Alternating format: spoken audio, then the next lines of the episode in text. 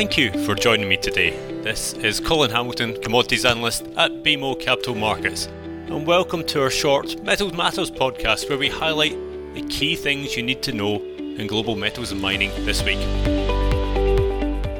There are lots of important dates in metals markets during the fourth quarter, and we've recently had confirmation of perhaps the most important one of all in shaping market dynamics to the middle of the decade. It's been announced that the 20th National Congress of the Chinese Communist Party will begin in Beijing on October 16th, around six weeks from now. This will anoint China's new leaders on the Politburo Standing Committee and spell out some strategic policy goals. So, what should we expect? Well, the fact that the event is so early in Q4 pretty much confirms that President Xi will have a third tenure. The makeup of key roles is less certain, and there will be reams of analysis as to whether Xi has managed to surround himself with loyalists. And the backdrop, let's be clear, is a tough one. There is no doubt that economic growth continues to undershoot expectations. Employment, particularly youth unemployment, is rising.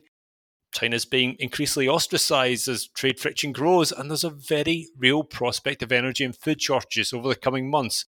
And renewed COVID lockdowns are only adding to unrest potential. And all of this comes with the property sector continuing to be in the doldrums. It's the sort of situation no government wants to face. However, I wouldn't expect to see any major change of tack, though we may see growth expectations over the coming years talked down a little. President Xi has made peaking carbon emissions one of his legacies, and I do think that we focus on China pushing energy transition even harder in a world of energy independence. Just as an example, recently plans were announced for a 10 gigawatt wind farm off the coast of Shandong. That's a clear positive for metals demand. On the flip side, however, while Beijing won't want to see property prices fall, the sector's contribution to GDP will likely decline as new activity remains lower than seen over the past few years. This not only points to a lower growth model, but also a less metals intensive one, and may see future metals demand expectations lowered. Meanwhile, around the CPC meeting, we would expect some restrictions of movements of materials in the Beijing Hebei region, which could affect bulk commodity supply, plus potentially there could be a swathe of closures of metal production in order to minimise pollution. Let's talk batteries for a minute. And while it feels that this has been a dominant topic forever, it is very much still a nascent one. And this means there's naturally some uncertainty in terms of demand. And this is in itself is compounded by the fact there is debate around of intensity of raw material use in battery manufacture, which is something we are not used to in commodity analysis. We know how much copper goes into a typical wiring circuit. We know how much steel goes into a steel beam. But in a developing technology such as electric vehicles or energy storage batteries, there's still a reasonable degree of waste in the system through loss and through failure. The speed at which this improves over time can have a big impact on 2030 demand. This is just one of the topics we've been discussing internally as we put an update to EV estimates through the system. We now model 35 million electric vehicle sales in 2030 from 30 million previously, which essentially equates to a 35% penetration rate. We've also raised the share of lithium iron phosphate cathode chemistry in the medium term as it is increasingly used for entry level models and boosted demand forecasts for energy storage. Uh, moreover, we've increased the recycled battery material available at the back end of the decade. Overall, the gains to LFP have been a headwind to nickel and cobalt expectations, but we are still looking at 20% and 12% CAGRs respectively in terms of battery demand for those metals through this decade. Under our new base case scenario, total battery demand would represent 18% of the total nickel market in 2026. It's up from 7% last year, and this rises to 27% by 2030. This really will mean enhanced security of supply pressures in the medium term to the benefit of nickel and cobalt miners, at the very least until raw material constraints force a reversal to the onward upward trend in average battery size. One of the key commodity beneficiaries of everything that has gone on this year is uranium. With the push for relative energy independence, low carbon technology, and alternatives to Russian fossil fuels, nuclear power looks set for somewhat of a renaissance. Even Germany has finally buckled and allowed life extensions at operating reactors, albeit very short ones.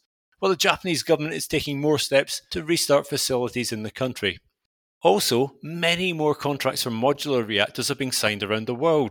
Positive sentiment from this has flowed into the World Nuclear Symposium, which has been held in London this week. And in recent times, this has been an event which is focused on the industry challenges.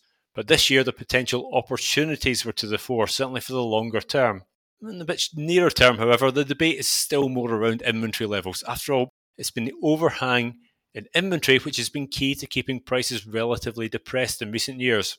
There has been a rapid fall in accessible inventories over the past 24 months amid producer cuts, strategic stockpiling in countries with future nuclear plans, and of course, enhanced purchases by financial market players. And there's no doubt that the uranium market is in a large deficit this year. However, there's always been inventory available should spot buyers need it, and prices have essentially gone nowhere over the past 12 months. I'd highlight that at current spot and term contract levels, both Cameco and Kazatomprom, the big beasts of uranium production, make excellent margins. Though today's price is not enough to encourage new market entrants, with most projects looking for 60 to $70 a pound to break even. Thus, I'd expect the major players to control the market in this current sweet spot for them, at least into 2023 when they can bring back some idle capacity, and that will slow the pace of inventory draw. The longer term demand dynamics look increasingly good in this market, but the legacy from the past 10 years has not been fully cleared yet. While we are talking inventories, I did want to make a few points about how these are playing into metal market dynamics at present. Number one, when demand is weak, inventory cover simply doesn't matter as much. If the denominator in your weeks of consumption equation is falling, that typically isn't a good sign. Number two, in many areas, I'd still say consumer inventory is elevated following panic ordering earlier in the year. And with interest rates rising, there is some pressure to destock. However, given the return of supply problems in recent times in Europe and in Asia, I'm now of the view that buyers are still nervous enough to hold higher inventory volumes even if demand conditions are weakening.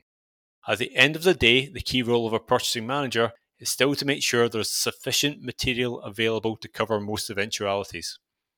Number three, part of the reason buyers are nervous is that visible inventory is still low. And this is at the end of the Northern Hemisphere summer season, which typically sees inventory build. While, in my view, visible reported inventory is not representative of the wider market these days, it is the data that can be accessed freely, whether by financial or by physical players, and as such, I'd still expect somewhat of a risk premium in terms of price over what underlying fundamentals might suggest would be needed. And number four, just as how running down uranium inventory overhang doesn't matter for price until inventories get to normal levels. On the flip side, while visible inventory is as low as it is in the base metals, during these periods there's no pressure to cut supply until inventories rise to normal levels. Or, put another way, in base metals, we don't need to trade into the cost curve at present.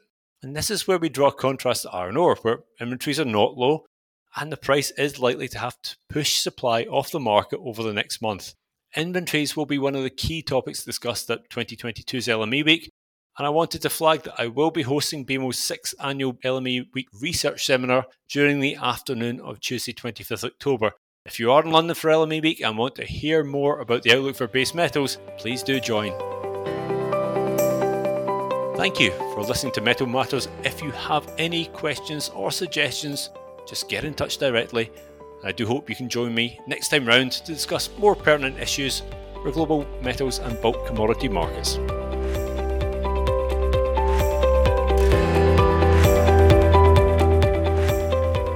That was Metal Matters presented by BMO Capital Markets Equity Research.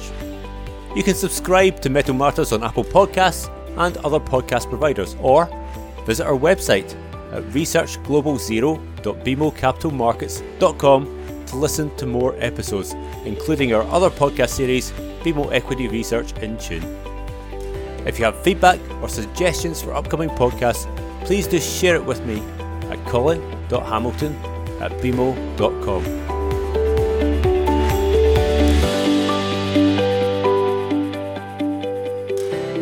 To access our full disclosures, please visit researchglobalzero.bmocapitalmarkets.com forward slash public hyphen disclosure.